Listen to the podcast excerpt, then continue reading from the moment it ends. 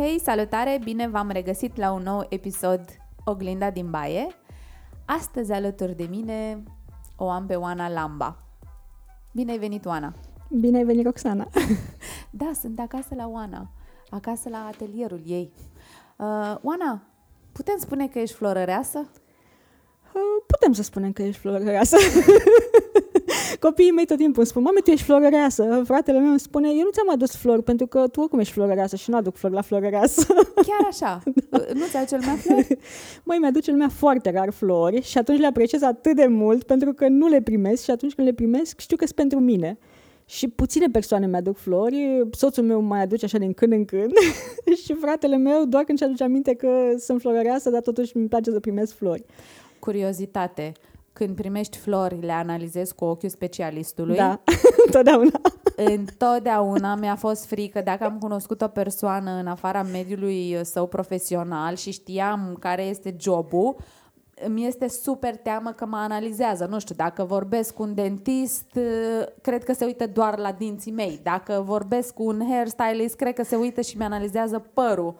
Deci, uh, cred că dacă aș, aș avea opțiunea de a-ți aduce sau nu a-ți aduce flori, nu ți-aș aduce. Pentru că mi-aș face o mie de griji. Oare ce o să spună? O să-i placă, nu o să-i placă. Normal că nu o să-i placă, pentru că nu este făcut de ea. Sau păi... poți să-mi aduci ceva super simplu, gen uh, un buchet numai de lalele, sau numai de narcise, sau numai de mărgăritar, sau ceva din grădina bunicii. Care A, sunt florile da. tale preferate? Mărgăritar. Da. De ce?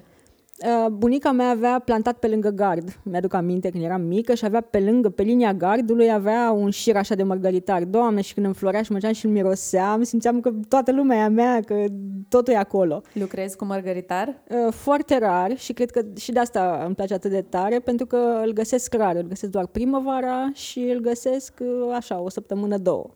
Și probabil că și de aici, știi ce e puțin și rar, e prețios. Hai să le spunem celor care ne ascultă cine este Oana Lamba în mai puțin de un minut. Și prin hai să le spunem, mă refer la tine. uh, mai, păi Oana este un om simplu care iubește florile și care lucrează cu ele uh, în fiecare zi. Uh, care a intrat uh, și într-un proiect ăsta antreprenorial, că odată una e să le iubești și să te bucuri de ele și alta e să trăiești și din asta. Ehm, care iubește copiii și are doi acasă, uh, iubește familia, viața, cop- animalele, câinii, pisicile, tot ce zboară și mișună. Uh, e vegetariană convinsă. Uh, Mănânci să... florile. Mănânc florile, da, frunzele. Am un prieten care îmi spune, fată, tu o să mor sănătoasă. ok, așa să fie. Da, și cam asta face, face Oana în fiecare zi. Știu că bunica ta era profesoară de lucru manual și că cel mai probabil de la ea ai moștenit talentul îndeletnicirii. Da, ai mai avut în familie oameni care să lucreze în industria florilor sau a artei? Nu. Bunica mea a fost profesoară, într-adevăr, de lucru manual și cumva ea m-a învățat, uh, uh, mi-a arătat partea asta frumoasă a lucrurilor. Ea m-a învățat să cos, să tricotez, să brodez, să... Um, ea iubea florile, avea grădina plină, plină de flori și... Uh, cred că lucru cu mâinile de la ea îl am. Și cealaltă bunică uh, lucra cu mâinile, dar nu cred că m-a inspirat atât de tare. Și mama mea a cochetat într-un timp cu tricotatul și mm, lucru cu mâinile, dar cred că de la bunica e... Da, dincolo de partea tehnică, să spunem așa, tot trebuie să ai un pic de talent. Adică mâinile alea, ori știe ele tehnica, dar trebuie să curgă talentul. Eu cred că talentul îl avem fiecare în noi, dar poate că nu avem curajul să ne-l descoperim sau să ne-l vedem. Uh, și um, cred că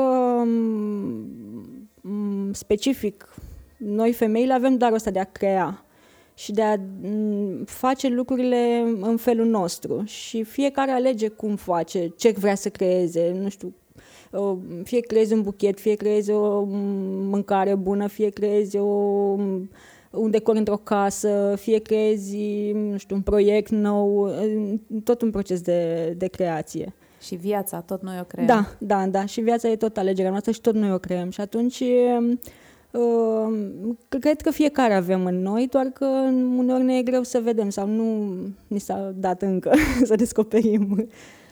Ce părere ai despre garoafe? Eu le iubesc, da.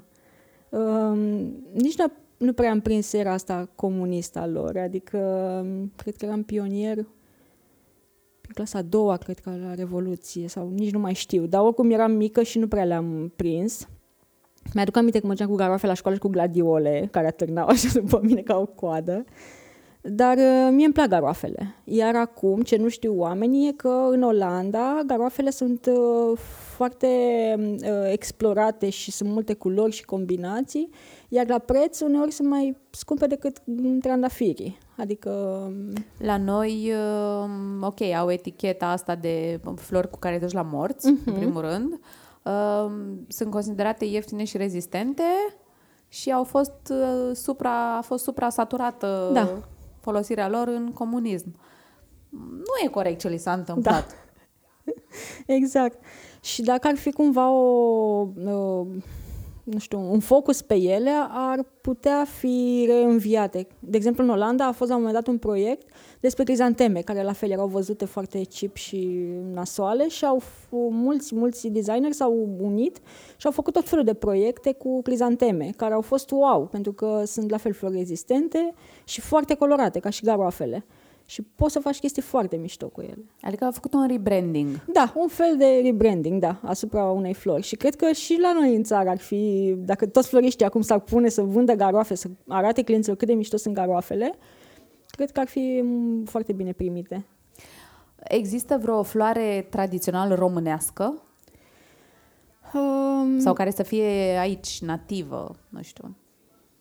Mai nu știu despre asta, care, o floare care să fie doar la noi. Știu că există un proiect uh, al bujorului românesc, făcut de, inițiat de un profesor de la Facultatea de Horticultură și exista la un moment dat și o petiție cum că ar trebui o declarat oficial uh, floarea națională. Acum e floarea de colț declarat oficial, dar uh, mai nou și floarea de colț se cultivă în seră, adică poți să-ți faci un buchet dacă vrei tu din floare de colț. Uh, o să coste ceva, dar acum fiecare cu pasiunea lui, ca să zic. Dar bujorul românesc știu că este uh, așa, în ultimii ani, vehiculat ca floare națională.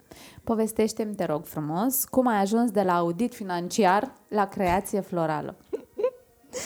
um, mai cred că perioada asta de maternitate pe mine m-a inspirat foarte tare și stând acasă cu copilul, uh, Uh, am descoperit eu cât de fain e să-mi fac eu programul cum vreau și să, uh, între ghilimele, cum vreau, să nu mă duc la program, dar oricum programul nu mai exista de mult, adică era totul dat peste cap.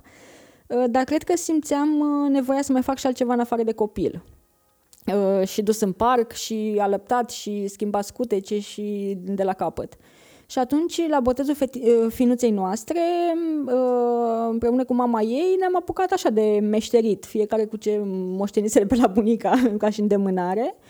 Și um, acolo am descoperit că mi-a plăcut foarte mult să fac chestia asta. Uh, și am făcut așa. De fapt, uh, inițial am vrut să fac uh, lumânarea pentru botezul ei la o florărie pe calea moșilor. Și prima a zis că nu, că de ce cu ghiocei, era așa februarie ca acum că nu cu ghiocei, că iese urât, că nu știu ce, a doua la fel, a treia că n-au ghiocei, a patra că nu știu ce, zic, am, dar cât de greu poate să fie, mă, de că am niște ghiocei, hai să fac. Și după ce am făcut-o, am zis, bă, dar cât de tare e. Și după aia au venit prietenii, hai că făm și mie. Făm Te-ai și inspirat mie. de undeva? Pinterest și de astea? Uh, exista pe vremea aia, nici nu cred. Nici nu știu dacă exista Pinterest. Da, ai recreat tu, uh, creat, ai recreat creația sau ai văzut-o și ai transpus-o în realitate? Um, M-am inspirat uh, din ce făcuse nașa noastră la botezul băiețelului nostru, dar ea făcuse ceva fără flori. Și eu simțeam nevoia așa de ceva proaspăt și fresh și să simt eu că îmi pun acolo o amprentă. Ea pusese o păpușică și cu niște chestii uscate, foarte drăguț, dar simțeam nevoia să mai fie ceva. Și atunci cumva văzând ce a făcut ea sau unde a comandat ea ce i s-a făcut, am zis, mă, hai să fac și eu. Deci cumva asta a fost inspirația, nu de pe net sau iar după episodul ăsta am început să fac așa pe la prieteni, cu jenă să le cer bani, adică abia le ceream bani de materiale, doar ca să... Te-ai oferit tu, gen, hai că-ți fac eu sau au venit ei uh, înspre tine? Au venit ei să mă întrebe, dar tu de unde știi, dar cum ai făcut, dar ai făcut cursuri? Dar zic, măi, nu, dacă vreți vă fac, dar na, vă costă atât, dar greu mi-era să le cer bani, adică mi-era rușine să le cer și banii de materiale. Și uh, după episodul ăsta cu prietenii, am avut un uh, episod în care am început pentru o lună să mă duc din nou la birou.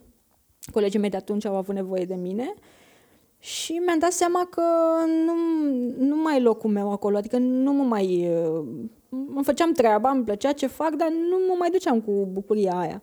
Și am descoperit un site care se numește 1800flowers.com. Este un site din America, foarte cunoscut acolo.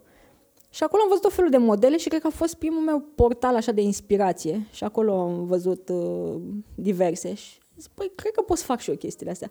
Și am început să mă joc așa cu ele. Nu să, nu să le fac inutil, dar când știam că e ziua unei prietene, mă uitam acolo, ce pot să-i fac de aici? Să-i fac asta. Și asta a fost uh, startul, ca să zic. Bineînțeles, când te uiți pe poze și la alții zici, mamă, cât de ușori. și uite câți bani cer ăștia pentru nimic toate, adică, păi, dar cât de simplu, pot să fac și eu chestia asta. După ce faci de câteva ori, îți revii cu... și ai continuat să îți de- descoperi talentul și pasiunea până când? Când ți-ai dat demisia? Uh, când se apropia termenul să mă întorc la birou, după perioada de... Uh, deci am avut o, doi ani în care am stat acasă cu primul copil, uh, după care s-a născut și al doilea copil și am mai stat un an în continuare, cu această pauză de lună în care am fost la birou și când s-a terminat și al treilea an, atunci a fost momentul în care am zis, băi, ce fac? Eu mă întorc la birou, sau mă apuc de flori, dar cumva ar trebui să trăiesc din asta. Adică să... Știam foarte clar că nu vreau să fac o, o chestie pe weekend. Uh, gen, lasă că mai fac eu câte o nuntă pe weekend și mă joc cu florile. Mi-era foarte clar că nu vreau să fac asta și că vreau să fac asta um, for a living, uh, așa ca, ca și stil de viață. Și atunci asta a fost momentul. Și am avut noroc că și soțul meu atunci a fost foarte um, susținător așa și a zis, băi, dacă vrei să faci chestia asta, fă-o, dar fă-o profi, adică ia o decizie cumva, nu sta între două luntre. Și ăsta a fost momentul în care am zis, băi, nu. Uh, și cred că a târnat foarte mult faptul că um, în audit uh, făceam foarte multe deplasări prin țară. Și eram o săptămână la Iași, una la Cluj, una la Timișoara. Și m-am gândit, ok, cu doi copii mici, unde mă mai duc eu acum? Fără să-mi dau seama de capcana antreprenoriatului care te ține acasă, dar oricum ești absent, adică ești prezent fizic, dar nu ești... Ai avut ajutor cu copiii în timp ce tu îți puneai business-ul pe picioare? Uh, da, am avut o doamnă. Uh, eu sunt o persoană sau învăț să cer ajutor, uh, dar la vremea respectivă eram o persoană care nu cerea ajutor și mi-aduc aminte că aveam două femei care veneau să facă curățenie, pentru că nu mai puteam și eu spălam vasele înainte să vină ele ca să nu găsească. Uh, da, și eu sunt genul de persoană care, dacă ar avea o femeie la curățenie înainte să vină, ar face puțină curățenie, da. că ce o să zică femeia da. aia. Exact așa eram eu. Mă bucur că mai da. există femei ca mine. Da, da, da. Și uh, după ce s-a născut și al doilea copil, stând singură cu ei acasă, mi-am dat seama că nu fac față și că am nevoie de cineva.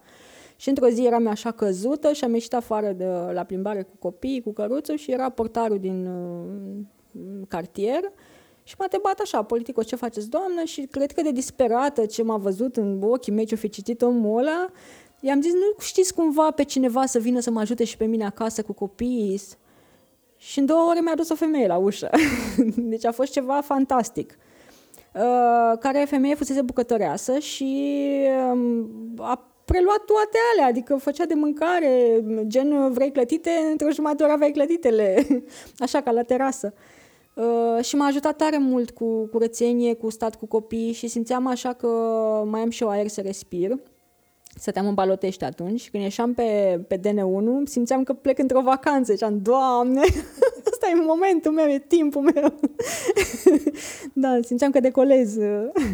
Dar m-a ajutat tare mult și cred că a fost un om care a, mi-a fost dat exact cât am avut nevoie de el. Pentru că la un moment dat, la fel de brusc cum a apărut în viața noastră, la fel de brusc a și plecat. Pentru că la un moment dat, într-o zi, n-a mai venit. S-a gândit să nu mai vină. Și mi-am, m-a lovit chestia asta atunci, dar după aia mi-am dat seama că a fost omul potrivit la locul potrivit fix cât am avut nevoie. A fost așa ceva ca, ca un dar. Cât a durat până când uh, ai început să te susții financiar? Oho, mult. Uh, deci noi avem acum șapte ani de business și încă vreo doi în plus aș zice că mai am eu așa de jucat cu florile din când în când. Iar în ăștia șapte ani pe care eu îi consider așa de business, primii cinci au fost foarte grei. Au fost uh, cred că etapa aia grea de supraviețuire, în care ba urcam, ba coboram, ba luam decizii proaste, ba mi-era teamă să dau oameni afară, ba mi-era teamă să iau prea mulți, că mi-asumăm responsabilități, uh, ba aș fi crescut, ba mi-era teamă să cresc, uh, uh, tot felul de zbateri din astea personale care evident s-au reflectat în, în afacere, n-au cum să nu. După cât timp ai avut primul angajat? Um, După trei ani. După trei ani? Da, da, da, da, da. da. După trei ani primul, cu part-time uh, și tot așa cu rugăminte, dacă poți să vii, dacă... Dacă nu te super foarte tare, da, aș vrea da. să vii să-ți dau un job. da, da, deci știam că are nevoie de bani, dar mi-era teamă să-l rog să vină, să facă. După aia a plecat el, a venit un student care la fel... Uh, Uh, știam că are nevoie de bani, dar când îl sunam să vină să mă ajute, mă gândeam, Doamne, dar dacă poate, dacă nu poate, poate e prea din scurt pentru el, hai că mai bine fac eu, dar nu pot să fac eu, hai mai bine să-l sun. da, din astea. Uh, e și un domeniu aiurea în care um, nu prea poți să-ți faci planuri, așa, un angajat cu program fix, pentru că ba se muncește în weekend, uh, eu am început cu nunți și botezuri. Și acolo e multă muncă în weekend. Ulterior mi-am dat seama că nu asta e zona pe care mă doresc și nu, nu vreau să trăiesc uh, pe la săl de evenimente făcând, uh, nu știu, botezări sau prin biserici. Uh, și vreau să fiu și eu acasă cu copiii mei și cu familia mea. Și atunci mi-am dat seama că pentru mine zona de business este mult mai bună. Când omul de business te sună de la 9 la 6, că atunci are și el program, și în weekend nu te sună decât dacă arde. Uh, și lucrurile sunt clare și tot e fiscalizat și pe mail uh, și mi-am dat seama că acolo e zona mea. Dar la început nu am văzut asta. Ai urmat uh, studii de specialitate pentru design floral? Acum, da, și am ur- în ultimii trei ani m-am apucat de asta. Cred că am avut și o gândire pe care o, o văd la mulți floriști, băi, dacă sunt clienți am eu și oricum, uite ce frumos fac, adică de ce mai am nevoie de cursuri? Ce să mai fac eu cu ele? Că oricum mă sună clienții și oricum uite câte buchete vând pe zi și uite ce trafic am pe site și nu are rost. Uh, banda ți iurea. Da, da, banda ți iurea și cât costă cursurile astea, că sub 500 de euro ceva profi nu găsești, patru zile de curs, așa, în cel mai fericit caz. Uh, și la un moment dat am, uh, l-am descoperit pe maestru Nicolae Agop, care este și uh, mentorul meu acum, uh, care efectiv m-a cucerit din prima, prima secundă, cu simplitatea lui, adică un om cu atâta experiență și cu atâta simplitate și lecții de viață așa în fața mea, mi s-a părut că sunt nebună să nu, să nu fac ceva. Adică la început mă la cursuri doar de dragul de a asculta, de a asculta poveștile, de a asculta mm, tot, tot trecutul și tot, tot ce are de spus. Uh, și da, mi-am dat seama că tehnica o înveți din cursuri. De asta spun că cumva talentul avem în noi fiecare, dar tehnica o înveți tehnic din cursuri. S-a resimțit în creațiile tale momentul în care ai început să faci cursuri, să te specializezi? Adică frumoase erau și înainte, au fost și după, dar s-a simțit din punct de vedere tehnic, le-ai făcut mai complexe, mai, nu știu... S-a simțit, da, s-a simțit. Uh, în primul rând le-am făcut mai curate. După aia, maestru Agom ne învață să vindem aer. Adică să nu punem floare lângă floare și să-i cerem clientului bani mulți, când putem să punem uh, floare lângă frunză și după aia floare și să-i cerem aceiași bani, pentru că aspectul per total uh, pentru cliente la fel. Doar pentru noi, că nu știm să facem altfel, le îndesăm acolo și cumva înghesuim și uh, luăm din frumusețea fiecarei flori, pentru că atunci când sunt una peste alta, nu, nu, niciuna nu mai strălucește. Toate sunt acolo grămadă, dar nu, nu există strălucirea aia. Uh, și asta am învățat.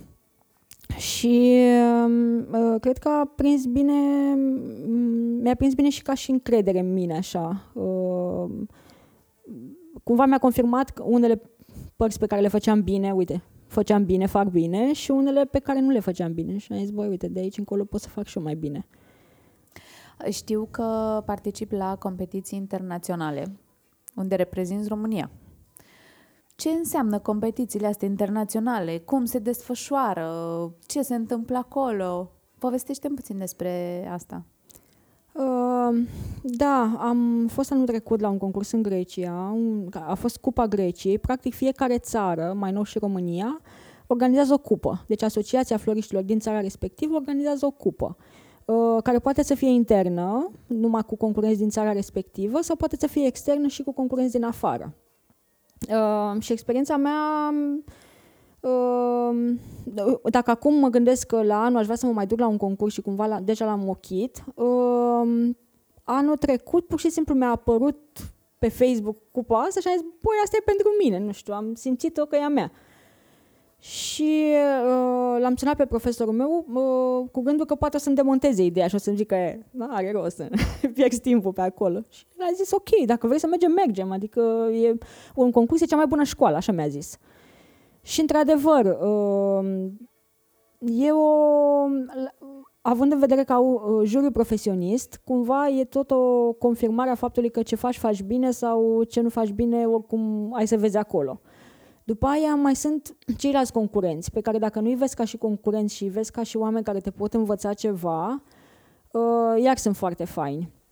Iar oamenii ăștia aveau mult mai multă experiență cu concursurile decât mine, adică cred că eu eram la primul concurs, ei deja erau la al patrulea, cincelea, făcut și o gașcă între ei, se știau care, cum, ăla pe ce loc a ieșit colo și dincolo și tot așa.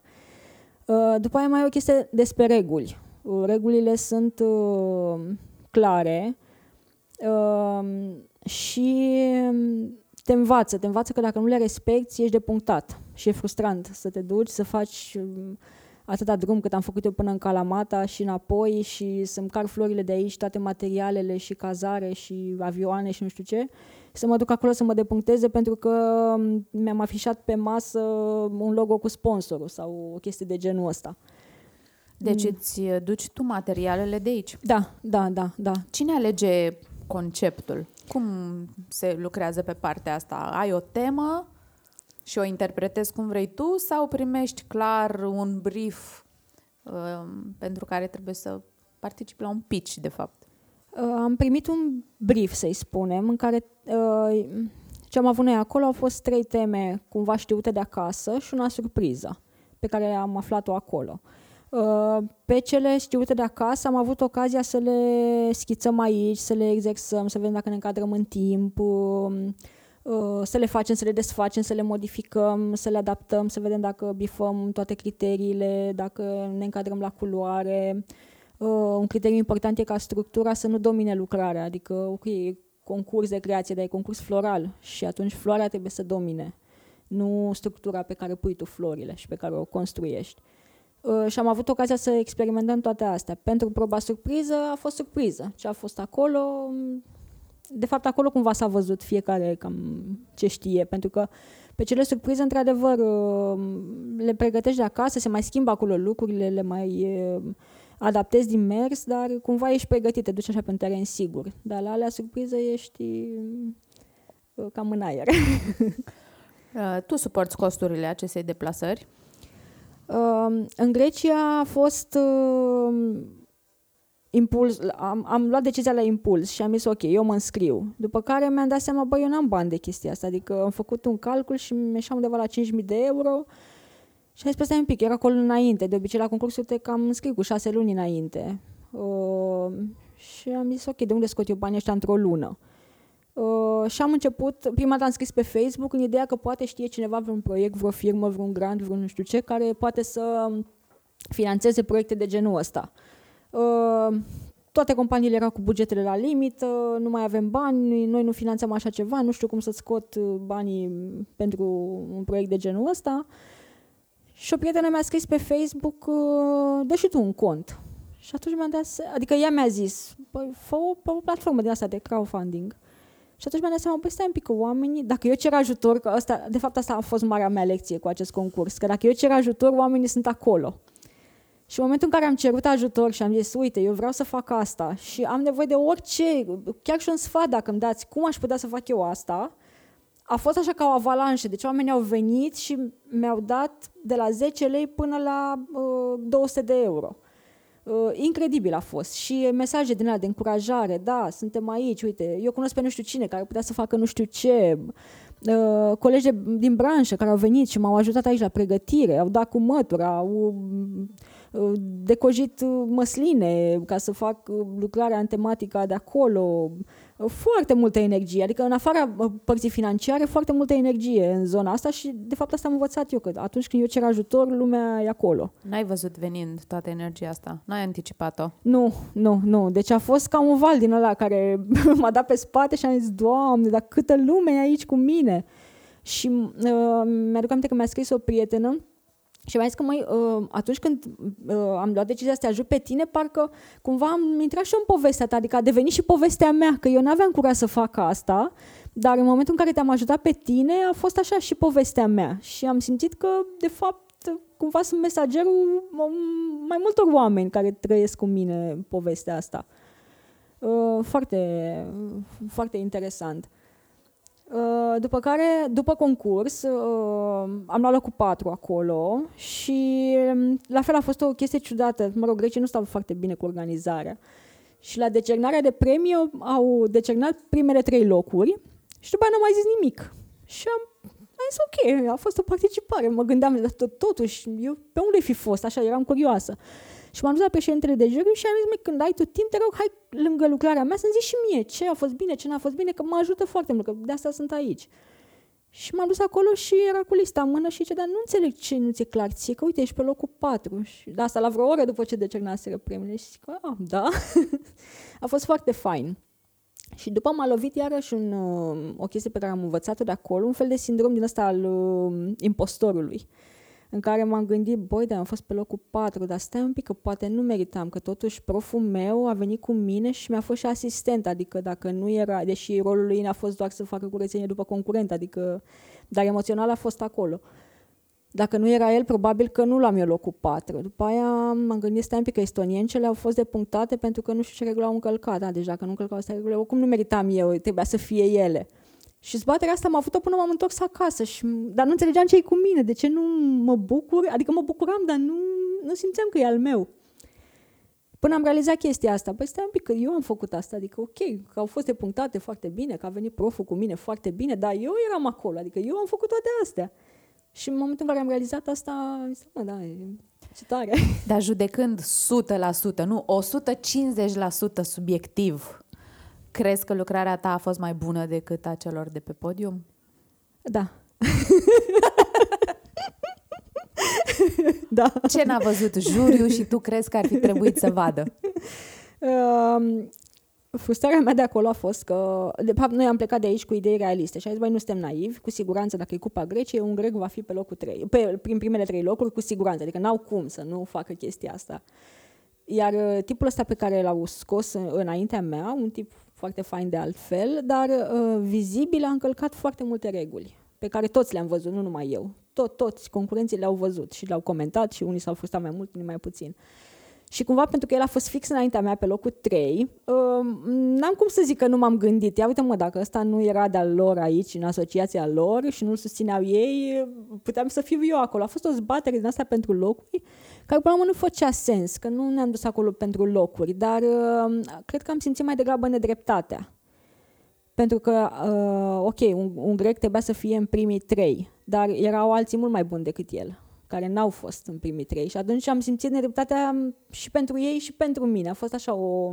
Dar tu erai mai aproape de el, erai da, umăr da. la umăr și tu erai mai îndreptățită să simți nedreptatea. Exact și împărțeam și standul, eram stand lângă stand și în timpul concursului vedeam cu coada ochiului cum face niște lucruri. De exemplu, n-ai, când lipești orhidee, există un lipit special care nu este încins și cu ăla lipești ei, el lipea cu lipiciu cu silicon, cu încins, ceea ce este o blasfemie, adică nu, nu se face asta. Uh, și am semnalat chiar uh, acolo organizatorilor și cumva au scăldat-o așa, adică a, a fost pe față, n-aveai voie să vorbești cu, cu publicul. Și el vorbea, făcea tot felul de socializări în timpul concursului, iar uh, în momentul în care suna alarma, era un sunet la final și nu mai aveai voie din momentul ăla să atingi buchetul sau orice lucrare aveai, eu îl vedeam cum el mai, încă mai face chestii după ce a sunat alarma și îmi venea să-i dau una să-i zic, băi băiatule, dar s-a terminat, adică arogant, așa pe față. Și cred că asta m-a, m-a iritat. Um, mai ai de gând să participi la competiții? Uh, da, uh, vreau la anul să merg. Uh, am două competiții pe care le-am vizat deja, încă nu am hotărât la care și cum. Uh, dar aș vrea să învăț ceva din anul trecut și să mă duc mult mai bine pregătită și mai din timp. Uh, și să nu mai pun atâta presiune nici financiară pe mine, pentru că într-adevăr au sărit prietenii, cumva am strâns jumătate din sumă, dar celălalt a fost la mine. Uh, și nici mi se pare normal să-mi hăituiesc prietenii acum să-i alerg, mai dați-mi bani. Adică aș vrea să o fac pendelete și să eventual să deleg cuiva toată partea asta de organizare, de luat bilete, de chiar și de strâns bani până la urmă, dacă se pune problema, să nu mai fie totul la mine. Pentru că mm, un pic de control fric acolo încă a rămas în mine și am simțit nevoia să gestionez eu totul și nu... Dar cum ar fi să organizezi tu un asemenea concurs în România? Uh, îmi place ideea. Uh, în același timp îi, ad- îi admir pe colegii din uh, branșă care s-au organizat în sensul ăsta și fac o treabă foarte bună. Uh, există o asociație care a pornit de la Sibiu și acum este la Cluj uh, și fac o, o treabă foarte, foarte faină. Adică s-au organizat bine, sunt membri Florint. Florint este o organizație europeană care gestionează toate asociațiile din toată Europa. Și sunt competiții și în România? Uh, da, da, da, sunt. Mai nou sunt și în România și îi admir. Adică anul trecut au făcut un concurs foarte mișto la Cluj, foarte fain, la care n-am putut să mă duc, dar mi-a plăcut uh, organizarea lor. Ola Floral Art este furnizor al Casei Regale a României. Ce înseamnă asta mai exact? Ce furnizați? Flori, da. Zimi mai multe despre ce înseamnă acest parteneriat. Uh, da, furnizăm flori, furnizăm uh, flori pentru evenimentele familiei regale, uh, de obicei la Palatul Elisabeta uh, sau uh, la Peleș sau la Ateneu sau la Palatul Regal uh, sau dacă sunt vizite importante și uh, cineva din afară vine și au nevoie de un buchet, uh, tot noi îl facem și cam asta se întâmplă cu, cu florile. Ți se dă o temă? Să fie așa, să fie așa sau ești lăsată să crezi? Um, și și. De obicei sunt lăsată să creez, dar uh, pe mine mă ajută foarte mult uh, liniile pe care le primesc de la ei și direcțiile, în sensul că uh, admir foarte mult la ei simplitatea și um, atenția asta la detalii. Adică, de exemplu, mă întrebam mai devreme de garoafe. Familia regală cred că îmi cere cel mai des garoafe. Adică ei iubesc floarea asta. Uh, și iubesc simplitatea ei și îi admir tare pentru asta. Și crizantemele și orice floare este în sezon și e simplă și poate să fie pusă în valoare, pentru că e foarte importantă. Cum s-a ajuns aici? A fost inițiativa ta? Te-au contactat ei? Uh, măi, eu cumva am crescut cu regalitatea, în sensul că bunicul meu era regalist convins. El a trecut prin război și toată copilăria noastră ne-a spus că ăștia care ne conduc sunt niște nemernici și niște nenorociți uh, și ce păcat că nu mai este regele, care este un model pentru noi toți și ce uh, frumos a crescut România sub regalitate, sub rege și ce nedreptate i s-a făcut regelui Mihai și tot timpul vorbea atât de frumos despre rege, încât eu am crescut cu chestia asta și pur și simplu mi-am dat seama că admir familia regală pentru că așa am fost eu învățată. Uh, și în momentul în care m-am apucat de flori, nu știu cum, am intrat pe site-ul, pe site-ul Familiei Regale și acolo am văzut acest titlu de furnizor. Și mi-am pus în cap, mă, eu, eu vreau să fac flori pentru familia regală. Nu vizam neapărat, era și o combinație din asta antreprenorială în care vreau să fac ceva diferit și știam că o să mă ajute privind din partea asta a marketingului. Dar cred că a fost mai mult decât atât. A fost o chestie de și de recunoașterea mea în fața familiei și a bunicului meu, care știam că admiră familia regală. Și uh, mi-am pus în cap, eu vreau să fiu furnizor, să fac buchete pentru familia regală. Evident, toată, fam- toată lumea din jur, ești nebună, sigur te-au găsit ăștia pe tine acum, te-ai apucat doar cu de flori și sigur o să te ia pe tine, adică altul nu mai, n-am mai găsit până acum. Uh, sau mai spuneau alții, da, sigur, o să, tu crezi că o să te plătească ei pe tine, o să vrea moca și tu o să dai faliment după primul an în care o să te stoarcă de flori. Și zic, da mă, bine, ok, hai să vedem. Uh, și am cerut ajutor, că iarăși cu ajutorul ăsta am făcut ceva. Uh, și am fost îndrumată către Fundația Principesa Margareta, unde am început să fac voluntariat pentru evenimente, în sensul că am făcut un atelier cu copii, am făcut un atelier cu bătrâni de flori și cumva așa am intrat în contact. Iar uh, prima colaborare a fost la Concertul Regal, uh, care se întâmplă în fiecare an pe 25 octombrie de ziua regelui Mihai, uh, când am decorat scena Ateneului. Și asta a fost uh, prima mea colaborare. După care am um, început să fac formele astea oficiale de scrisoare, de înaintare, tot, tot ce se face oficial. Uh, regula este că trebuie să furnizezi servicii timp de un an de zile, astfel încât familia să testeze și să vadă dacă ce faci tu e pentru ei. Și... Sunt plătite serviciile sau produsele pe care le furnizezi?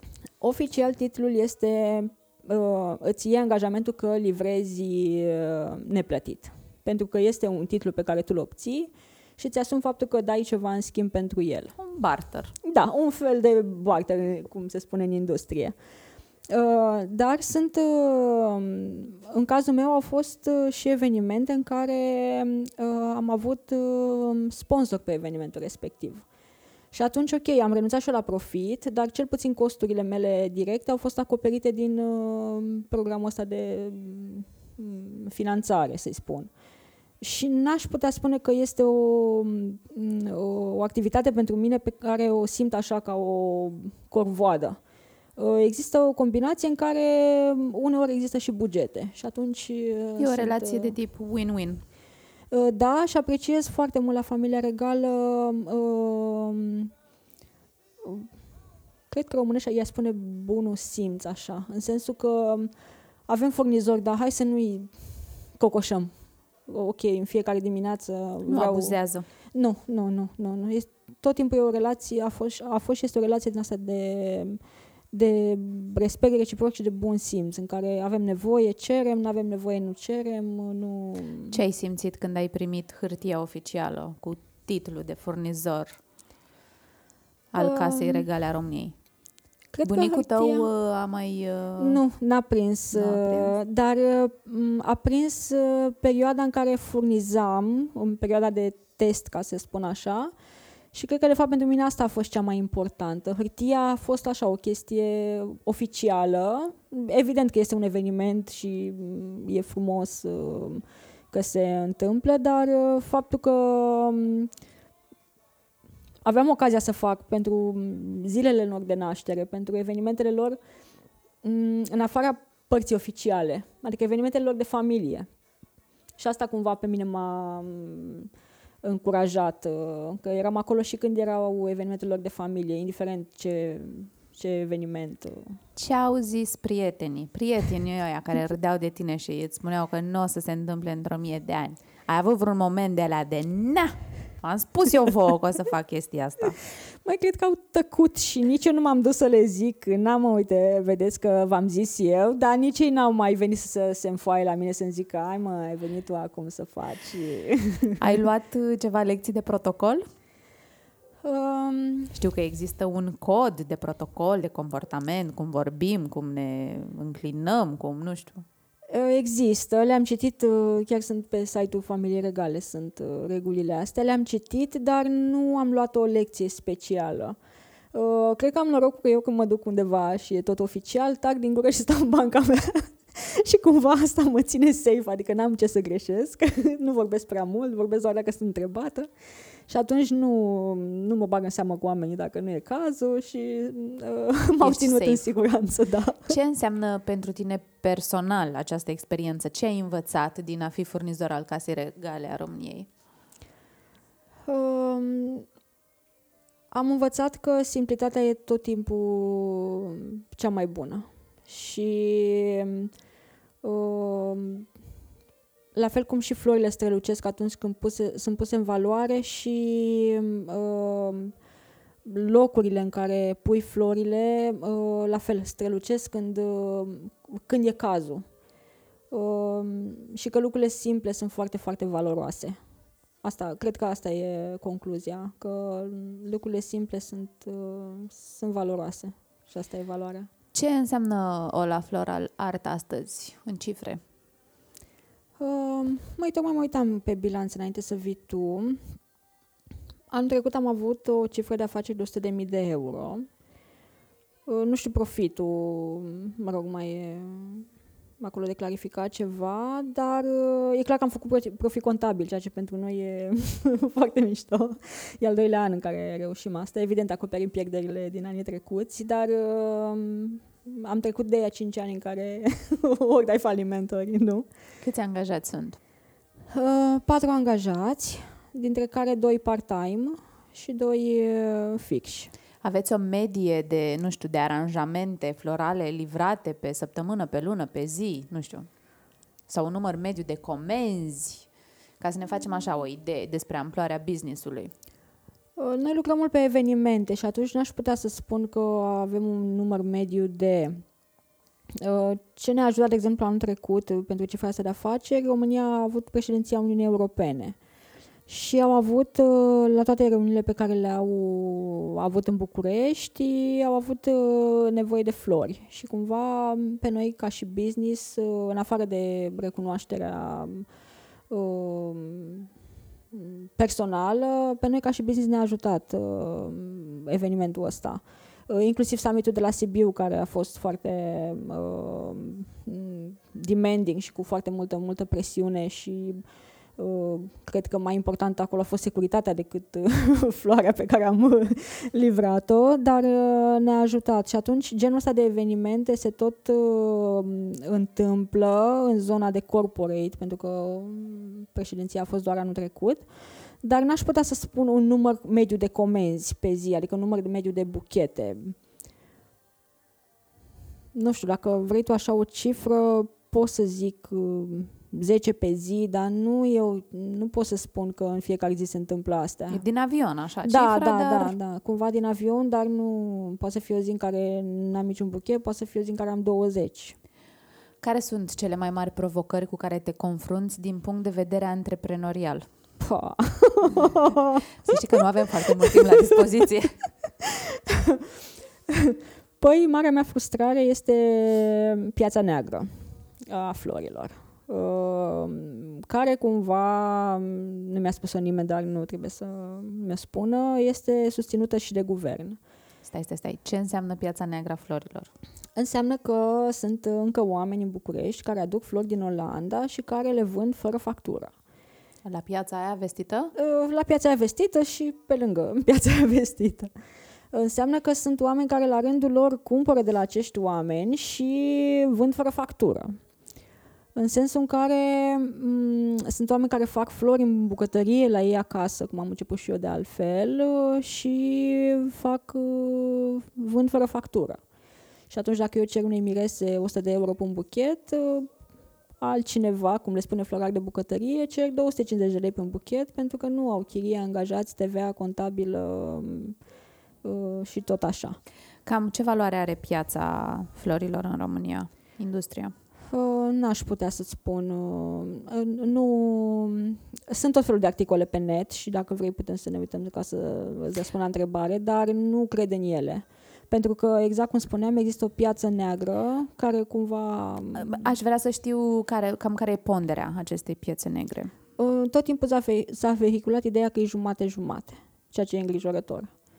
Na. Uh, uite, de exemplu, am avut anul trecut în 2019 un episod în care am comandat 20 de orhidee la ghiveci și mi-au venit 18 și am întrebat furnizorul de ce doar 18. Zis că din păcate două au fost oprite la vamă ca să treacă camionul și mi s-a părut 2019 două orhidee ca să treacă camionul, adică cum, cum se întâmplă chestia asta? Lipsa predictibilității fiscale și juridice e un alt aspect cu care te, pe care îl resimți? Mm, da, da. Uh, deși n-aș putea să spun că în industria asta s-au schimbat prea multe. Ok, s-a redus TVA-ul odată la plante la 9% și atât, n-am mai. Dar uh, uh, taxele pe salarii sunt... Poți să angajezi omul acum și după aia cine știe ce se, se întâmplă. Ehm, lipsa asta de stabilitate la nivel de guvern și lipsa de susținere. Adică sunt țări, de exemplu, îmi spun clienții, păi, am fost în Anglia și acolo florile sunt mai ieftine. Păi da, dar au atâtea culturi și vând din cultură internă. La noi e o zbatere să vinzi din uh, cultură internă și eu lucrez cu niște sere de pe lângă București, uh, dar oamenii se zbat, adică nu, nu pot să-mi promită că îmi livrează toată cantitatea de alb pe care o am cerut pe o floare. Pentru că dacă e prea cald, e prea cald, dacă e prea frig, e prea frig. Um, nu au infrastructura necesară. Locul ăsta de unde te aprovizionezi sau cultura internă este ceva organizat sau sunt pur și simplu niște particulari care plantează flori în grădinile proprii și nu au, cum să zic, poate industrializat nu sună chiar bine, da. Um, Știi, în agricultură uh, poți să faci agricultură la nivel macro și e o companie care cumpără teren și care are utilaje și care plantează sau poți să faci agricultură cu plugul și cu calul tău, știi? Cam așa se întâmplă cu florile. Cam așa se întâmplă da, cu da, florile? Da, da, da. Deci sunt niște sere făcute ba din fonduri europene, ba din fonduri proprii, dar uh, nu sunt niște sere din astea cât vezi cu ochii, cum te duci în Olanda și vezi. Fiecare om ce parcela a avut prin spatele casei și a făcut o seră și cu resurse, cu familia în general și cu vecinii exploatează mm, sera respectivă, dar sunt vârfuri. Acum de primăvară, un pic pe vară și un pic pe toamnă. Nu există o continuitate. Ce flori cumperi de aici din țară? Lalele, frezii, uh, eustoma pe vară. Ce e aia? Eustoma? Lisiantus. Nici asta nu știu. Dacă te duci la piața de flori, să zică doamnele de acolo Lisiandru. Oh, am înțeles. Google Images, here da. I come. Așa, un pic trandafiri uh, și cam atât. Și în rest de unde te aprovizionezi? Cumpăr din Olanda, nu am un, un broker direct acolo pentru că nu am volumele necesare, dar uh, sunt depozite în București uh, la care pot să dau comenzi și uh, pot să intermedieze. Care e diferența între la leaua de România și la leaua de Olanda? E mai frumoasă aia de România. și mai proaspătă. E mai rezistentă, e mai ieftină. Uh, la bază, bulbul tot din Olanda vine, adică sămânța. Dar uh, odată că drumul din Olanda până în România cu tirul durează două zile. Și atunci, clar, de aici o iei cu două zile mai proaspătă.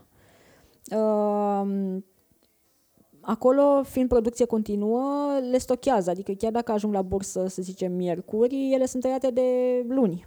Pe când aici sun dimineața și mă duc și le iau seara. Deci cumva câștig vreo patru zile din start ca și prospețime. Uh, și evident este și prețul, care surprinzător nu diferă foarte mult de cel din Olanda. Adică și prețul în România e mare mm, pentru că oamenii ăia nu au niciun fel de susținere sau subvenție de la stat. Și atunci trebuie să scoată cumva și pierderi și heirupul din uh, sezon și trebuie să vândă într-o perioadă scurtă de timp, pentru că altfel sunt perisabile și la revedere. Crezi că piața de flori din România sau mi se pare ciudat să zic industrie, um, e pe drumul cel bun? Crezi că ai văzut inițiative care anunță că lucrurile vor merge într-o direcție bună sau încă nu suntem acolo? Um, sunt niște semne așa, dar din punct de vedere al uh, in, industriei, din punct de vedere al industriei, uh, la nivel de guvern și fiscal, nu văd că e ceva ce se întâmplă bun și al susținerii.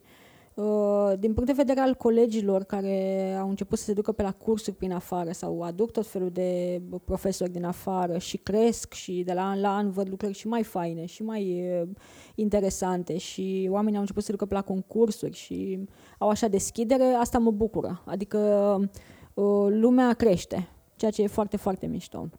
Există trenduri Da, ca în orice domeniu. Ce există trend e în trenduri. 2020? Uh, păi odată e culoarea anului, asta albastră, pe care cu greu o găsești în flori. Așteptăm vara să vină hortensia cerneală în albastră. da. Abia o așteptăm pe hortensia albastră. Pentru că altfel nu știu cum facem fața trendului. uh, vin trenduri de pe Pinterest, dacă e să o luăm așa. Pe zona asta de business uh, sunt mai degrabă lucrurile clare uh, uh, și se merge pe simplitate, pe bugete, nu e neapărat cu trendul. Dar pe zona de nunți, acolo e trendul, valul de... Există vreun, uh, nu știu, vreo autoritate supremă care dă tonul? Vreun meridian zero al industriei care face o prezentare de modă și zice anul ăsta așa trebuie să fie și după aia toată lumea replică. Uh, nu există pe zona de flori, dar, uh, cum spuneam, de la culoarea asta anului care uh, dă tonul și în modă și în uh, design interior și în orice, uh, cumva de acolo pleacă toate. Uh, și mult încă la noi se vine din zona asta de um, influență americană și ce se postează pe Pinterest. Acolo lucrurile par atât de simple și de ușor de făcut și vai, cum să ceri atâția bani pe ceva ce pare Chiar atât e de simplu. da. Poate oricine să împletească trei flori. Exact, Bune. da, da, da. Um, povestește puțin despre eșecuri. Oho, da, e de povestit aici. Uh, mai cred că uh, mai și prins într-o perioadă în care am nevoie să învăț să mă mai și opresc. Pentru că eu, uh, în momentul în care am un obiectiv, eu mă duc către el și nu mă mai uit stânga-dreapta. Mă rog, cad, mă împiedic, mă târăsc, uh, sufăr, mă ridic, iar mă mai, mai cad, mă mai strivește unul, dar iar mă ridic și iar mă duc spre obiectivul respectiv. Uh, și nu mă las. Și bă, evident că asta mă epuizează la un moment dat, adică sunt și eu om, n-am cum să duc la infinit. Și cred că asta trebuie să învăț să mă, să mă și opresc atunci când văd că lucrurile sunt chiar uh, cu adevărat uh, grele și uh, mă epuizează. Și da, am fost, uh, am fost la un pas de a închide de mai multe ori. Uh, antreprenoriatul ăsta nu e atât de, de ușor și au fost multe gânduri în care m-am gândit, băi, dar are rost. Bine, dacă mai ai și vreun om apropiat care îți spune, păi da mă, dar tu uite ce capabil ești și cât ai putea tu să faci cu timpul ăsta și rata ta orară dacă rămâneai în corporație era atât și dar tu nu iei pe un buchet atât, adică tu iei 80 de euro pe oră, acum nu, nu e, păi dar de ce să te mai duci, adică ce rost ai să-ți bați capul? Uh, și la un moment dat, dacă ești și jos și așa, zici, păi, nene, dar stai un pic, eu, uite cât aș putea să fac eu. Uh, și da, am, am avut uh, momente în care efectiv am picat eu emoțional și am zis, băi, nu știu, cine mă vrea așa cum sunt picată, o să fac buchete și așa, dar uh, atât pot eu acum. Și cred că acceptarea asta, că atât pot eu acum, uh, m-a ținut și la distanță de faliment. Pentru că am, mi-am dat pauză atunci când a trebuit să-mi dau pauză. Și am avut noroc de clienți care m-au înțeles și au zis, uh, n-au zis numai dacă, aveau nevoie, dar au zis, ok, fă un ritmul tău. Dacă tu acum, am avut o perioadă în care am lucrat singură, efectiv, un an jumate, pentru că acumulasem atât de multe datorii și atât de multe uh, restanțe peste tot pe unde trecusem și la furnizori și la chirie și la angajați și așa, încât la un moment dat angajații s-au dus, s-au plecat, uh, chiria m-am uh, mutat de acolo, am avut atelierul acasă într-o perioadă uh, și uh, acumulasem datorii și aveam nevoie de clienți ca să mi le închid, adică na, nu puteam să funcționez și ANAF și toate poveștile lumii. Uh, și oamenii ăștia m-au acceptat așa cum, cum am venit eu și am zis, eu lucrez singur acum. Adică nu o să vedeți ceva rapid de la mine, nu o să vedeți ceva... Dar ce pot eu să dau mai bine, o să dau, adică doar să mă lăsați în ritmul meu. Și m- culmea că m- am așa noroc de oameni. Când pe unde trec, întâlnesc oameni, nu neapărat uh, hiene. Și asta m-a, m-a ținut, m-a ferit de, de faliment, pentru că altfel eram tentată să închid, să zic ok, închid, se, nu știu, judiciar cum se întâmplă cu firma asta, nu o să fac pușcărie, e SRL, nu e PFA, dar uh, am avut noroc de oameni care m-au înțeles uh, în ritmul meu. Și... Ai avut și clienți nemulțumiți? Cărora să nu le placă să zică, ce, ce s astea? Ia cu coană florile și du-te cu ele. Uh, mai mai rar, de obicei de mine nu se lipesc clienții ăștia uh, cu surgica, să le spun așa, pentru că eu sunt, le spun de la început ce pot eu să fac. Uh, nu rezist prea mult, adică sunt rezistentă la frecuș, dar nu vreau să intru în frecușul ăsta al lor, de obicei al mireselor. Dăm poză, cum e nuanța, cum e... Uh... Și atunci le zic, măi, dacă tu ai încredere ce pot eu să fac, uh, pot să fac. Dacă nu, mai bine să găsești pe cineva care să, să intre în jocul ăsta, că eu nu intru. Dar am avut, am avut, mi-aduc aminte că cel mai frustrant moment a fost în, uh, unul în care făcusem un barter, cum ai spus tu mai devreme, cu o publicație și avea un eveniment la care îmi dăduseră toate indicațiile prețioase la un hotel de 5 stele uh, pentru care nu plăteau nimic, doar pentru că eu primeam un articol la ei în revistă și le-am livrat uh, o floare care se numește Amarilis, care e, vine închisă, neînflorită și înflorește în câteva zile. Și asta era cumva la mijlocul înfloririi, nu era nici neînflorită, dar nici deschisă în toată splendoarea ei. Dar așa a venit floarea, evenimentul a intrat din scurt, asta am găsit-o, le-am livrat și m-au sunat după aia, cu o falcă cu un an pământ, să spună că ce e asta, că înainte au lucrat cu altă florărie și arătau mult mai deschise și acum e închisă și și oricât am încercat de să le explic, așa e floarea, care și ritmul ei și felul ei și nu, nu, vină și mai pune, mai fă ceva. Și cumva ăla a fost momentul în care eu am hotărât să nu mai intru în niciun fel de barter, pentru că mi-am dat seama că oamenii nu apreciază ce fac eu și tot efortul meu și toată investiția mea din spate și pur și simplu vor să-l bifeze acolo că au făcut un eveniment și, și cu din alea că noi avem eveniment de lux și ia uite ce flori sunt și eu eram plină de datorii pe la furnizori, dar totuși încercam să mă salvez, să mai fac o apariție într-o revistă, să mai știe lumea de mine, să mai câștig un client. M-am dus, am luat o colegă și m-am dus, am mai pus ceva flori și l-am făcut atunci cum au, li s-a părut lor că trebuia să fie, deși era ok și înainte, da? nu era de lux. Uh, și am zis, gata, nu, dacă vreau un articol undeva, îl plătesc pentru el, uh, dacă vrea cineva ceva de la mine, plătește pentru ce primește și nu, Uite, probabil ai primit multe complimente și confirmări că ceea ce faci tu este frumos, dar nu știu dacă ți-am zis atunci. Noi am colaborat în urmă cu câțiva ani când uh, Oana a făcut pentru uh, Fan Courier niște camioane branduite, pline cu flori. Bine, a fost o întreagă aventură ideea aia, nu vreau să mai amintesc. Uh, și le-am pus noi pe mese la uh, Gala Premiilor e-commerce, la evenimentul organizat de Raluca și de Andrei Radu. Și Aranjamentele astea au fost atât de apreciate încât seara când s-a terminat evenimentul și m-am dus să strâng camioanele de pe mese, iale de unde nu că nu mai aveam niciun camion.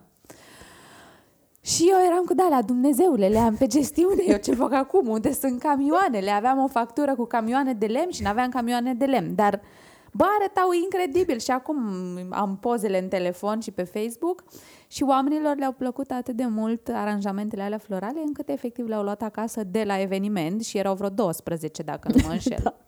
uh, zim, te rog, cum dai înapoi societății? Ai primit foarte mult. Mi se pare că ești genul de persoană care Uh, primește ceea ce oferă. Ești pozitivă, ești uh, darnică și cred că noi ne-am întâlnit de 3-4 ori, da, adică da, nu mai da, mult. Da, da. Dar ăsta este feeling-ul pe care l-am, asta e, asta e energia pe care mi-o transmit și vibrația și cred că, cred eu așa, bănuiesc, că ești genul care dă înapoi.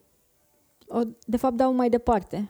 Asta îmi place să cred. Adică ce, ce primesc eu, uh, am trecut peste etapa în care simt că trebuie să dau înapoi. Adică dacă tu mă ajuți pe mine cu ceva, nu mai simt datoare să te ajut și eu pe tine cu ceva. Dar mă simt cumva responsabilă să dau mai departe unui om care la un moment dat o să aibă și el nevoie de ceva. Și atunci cumva datul ăsta mai departe se întâmplă într-un fel încât și cine mi-a dat mie, la un moment dat sigur o să primească de undeva. Adică, ok, dacă și tu îmi ceri înapoi, bineînțeles că sunt acolo, dar uh, Uh, nu e schimb pe schimb, e un fel de dat mai departe. Uh, și da, simt că um, visul meu cumva e să fac o școală de flori. Și de mult vreau să fac asta și pentru că am avut presiunea business-ului și n-am avut focus pentru asta, uh, Uh, m-am potignit așa în niște idei. Uh, de exemplu, vreau să fac, uh, acum vreo 2 ani am cerut o finanțare de la o firmă care era dispusă să investească în asta, să fac o școală de flori și în cadrul acestei școli să fie niște burse pentru femeile care nu au o meserie sau care au fost abuzate și nu au șansa să-și lase familia care le face atâta rău pentru că nu au de unde să câștige bani. Și mă gândeam eu ce fain ar fi să fie și niște, o componentă din asta socială, dar nu în scop de marketing. Pur și simplu, cred că e o zonă sensibilă asta pentru mine cu abuzul emoțional în familie sau abuzul fizic și simt că aș vrea să contribui în zona asta. Și asta mi-ar plăcea și cred că asta aș putea să las în spate, să învăț și eu pe alții ce știu eu. Uh, la fel cum și proful meu mă învață pe mine și nu o face numai în cadrul cursurilor și dacă îi mai dau un mesaj din când în când ce părere aveți de nu știu ce lucrare, îmi dă două vorbe și mă direcționează. Adică cumva o, o, o, asta simt că pot să dau mai departe, să învăț pe alții ce știu, ce știu eu să fac. Acum, evident că sunt multe școli și fiecare alege de unde vrea să învețe, dar asta simt eu că aș putea să fac. Uh, și cred că la un moment dat o să și fac. Acțiuni de voluntariat? Uh, ateliere? Sunt, da, ateliere. Ateliere am făcut cu copii și cu bătrâni. Uh, plantări, de asta n-am neapărat legătură cu, cu florile, dar merg uh, când sunt acțiuni de plantare. Uh, Uh, și cam atât. Uh, mi-aș dori eu să fac mai mult, dar sunt niște zone sensibile în care um, nu am curaj să-mi iau angajamentul. De exemplu, mi-ar plăcea să mă duc să lucrez cu copii, să fac lecții cu ei. Sau să fac, nu știu, ateliere mm, mai în detaliu decât ce aș putea să fac într-un curs. Dar pentru că um, cumva și copiii mei au nevoie de mine și n-aș vrea să le iau timpul lor ca să mă duc să dau altui copil, uh, Uh, și nici nu pot să-mi asum o regularitate, nu pot să mă duc la un copil din două, în două săptămâni sau din o dată pe lună sau să nu mă duc sau... Simplu fapt că îți dorești uh, și că ți-ar plăcea chestia asta este o sămânță plantată care va încolți la un moment dat. Așa să fie. Uh, Oana, crezi că florile au viață? Uh, da, cred că au viață. Uh, eu sunt... Uh, acum într-o etapă în care îmi dau seama că am tot ce îmi trebuie, adică nu-mi doresc lucruri materiale. Uh, mă rog, îmi doresc lucruri materiale, să am ce să mănânc, să fie frumos la mine în casă, să am ce-mi trebuie, dar n-am nevoie de două telefoane, două mașini, două mese cu două scaune, mai mult decât am deja.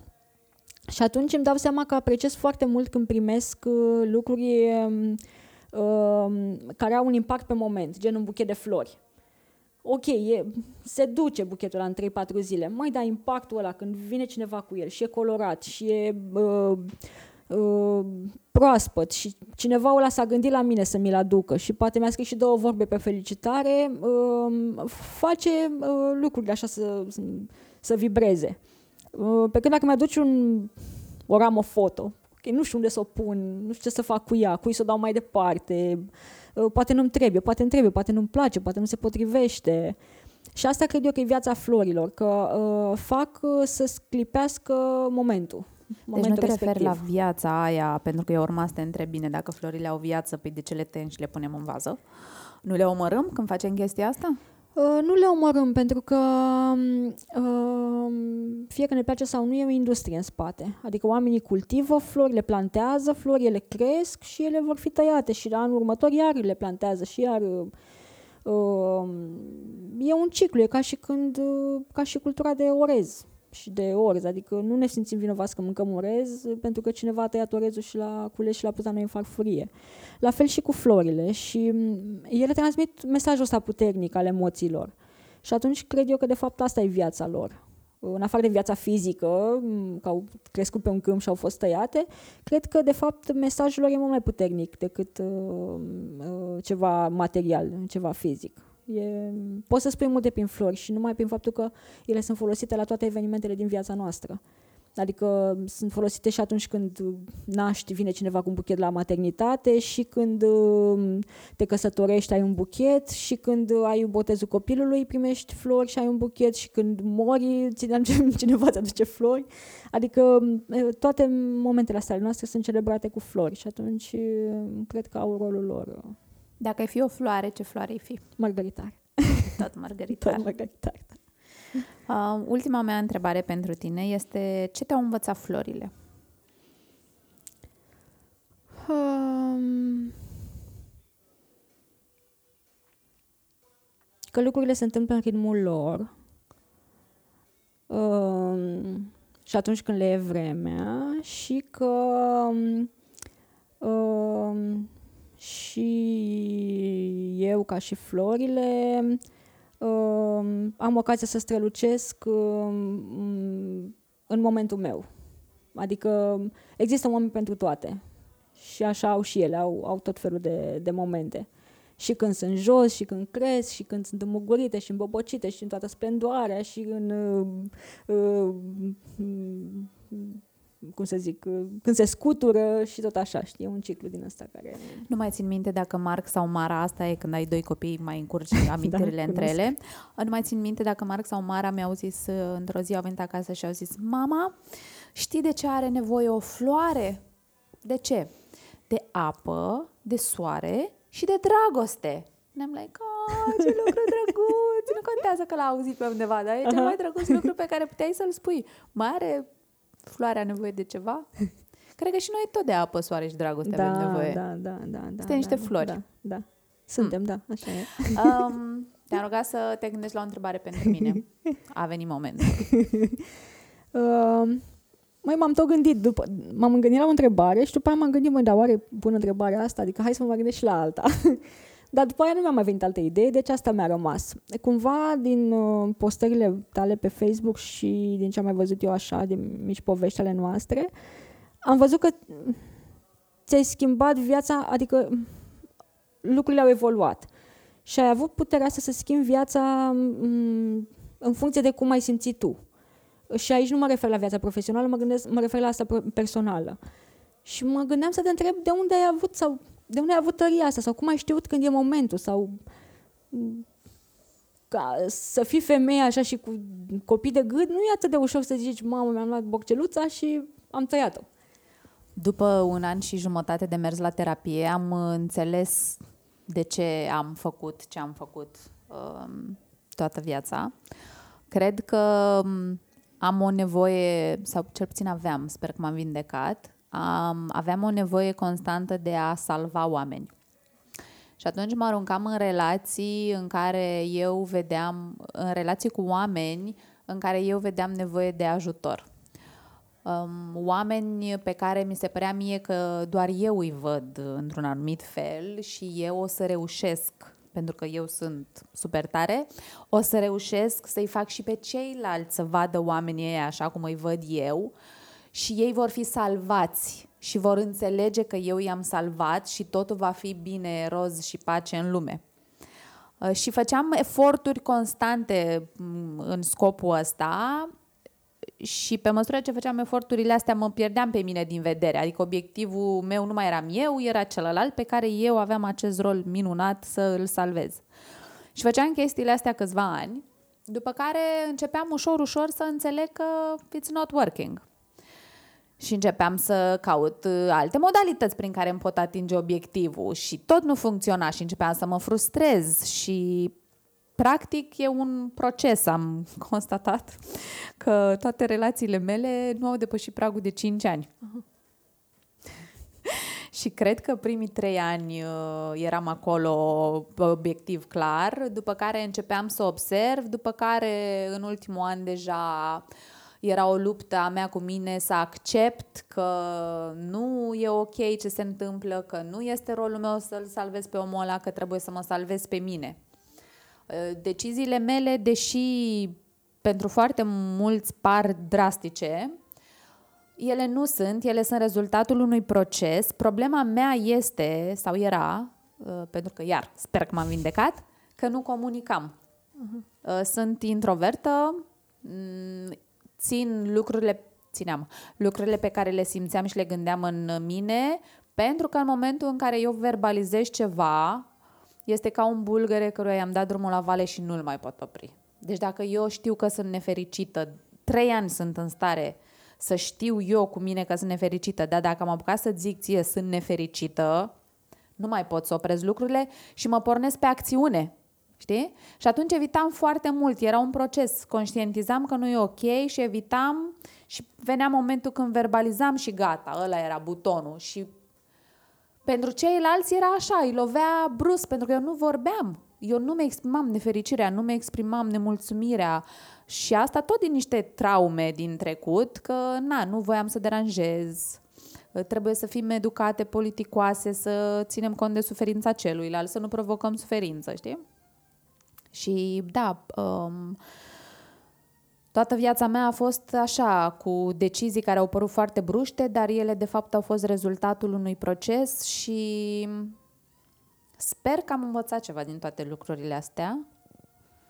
Nu mai știu ce m-ai întrebat, de unde am plecat. Cum ai știut când e momentul? Da, așa am știut când e momentul. Momentul când... Um, și când verbalizam, verbalizam în momentul în care conștientizam că îmi este și asta e interesant, că pe măsură ce vorbesc îmi dau seama că nu era vorba despre îmi este rău, e o amenințare pentru mine, ci e o amenințare pentru copilul meu. Mm-hmm. Cred că într-un singur punct din viață a fost vorba despre mine și despre ce îmi doresc eu și ce am eu nevoie și atunci am luat o decizie drastică, dar a fost vorba despre copilul meu sau copiii mei. Mm-hmm. Am chestia asta de, sacrif- de autosacrificiu și la mine poți, adică eu pot să duc multe, dar în momentul în care am conștientizat că este rău pentru copilul meu sau că e o amenințare pentru copilul meu, we have a problem. Mm-hmm, mm-hmm. Și atunci mă activez.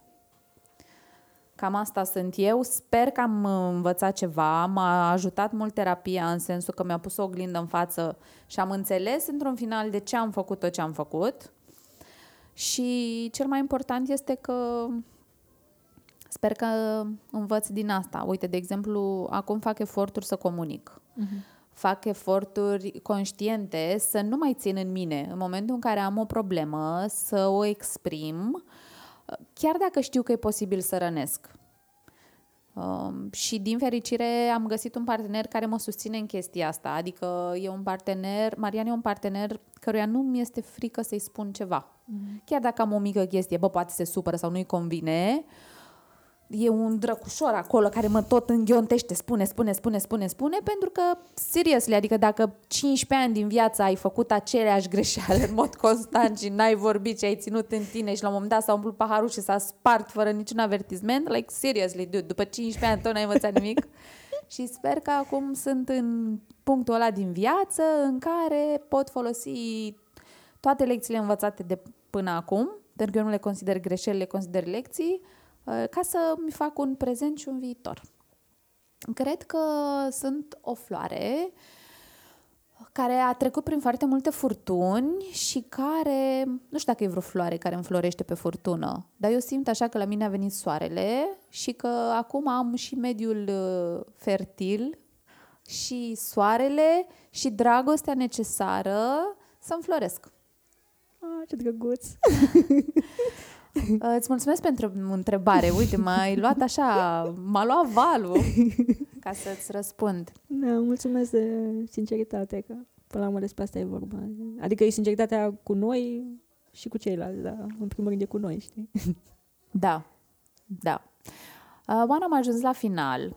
O să te rog să ne lași cu o idee așa la care oamenii să se gândească după ce apăs pe butonul ăla pătrat. Hmm, ce vrei, cu ce idee vrei să rămână oamenii când se gândesc la tine, la businessul tău sau la flori? De ce nu? Mai despre flori, uh, că toți suntem acum în săptămânile iubirii, uh, Cred că mesajul e foarte simplu. Uh, cred că e foarte important să ne exprimăm iubirea oricând. Dimineața, la prânz, seara, în orice moment, că ai ieșit din baie, că te-ai uitat în oglindă, că nu te-ai uitat, că ai închis mașina, că ai închis cățelul. Și nu neapărat iubirea aia, vai, te iubesc. Uh, apreciez, mai apreciez că, uite, mi-ai deschis ușa. Uh, apreciez că mi-ai cumpărat o sticlă de apă. Îți sunt recunoscător pentru că m- ai dat două telefoane și m-ai ajutat cu ceva, știi? Iubirea asta simplă și așa la, la în secundele astea în care noi trăim, că nu trăim doar de Valentine's Day și de dragobete și de ziua de naștere.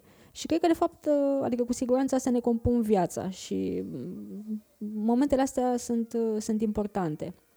Iar despre flori, dacă există și momentele astea și există și dorința asta de a dărui o floare, uh, care poate să fie și luată și de la colțul străzii și de, nu știu, păpădie, o ceva, dar simbolul ăla de a te gândi la cineva și de a-i da o, o floare uh, e important. Adică ideea asta de simplitate e importantă. Uite, păpădia este o altă floare da. care ar avea nevoie de rebranding. Da. Pe asta am scăpat-o din vedere.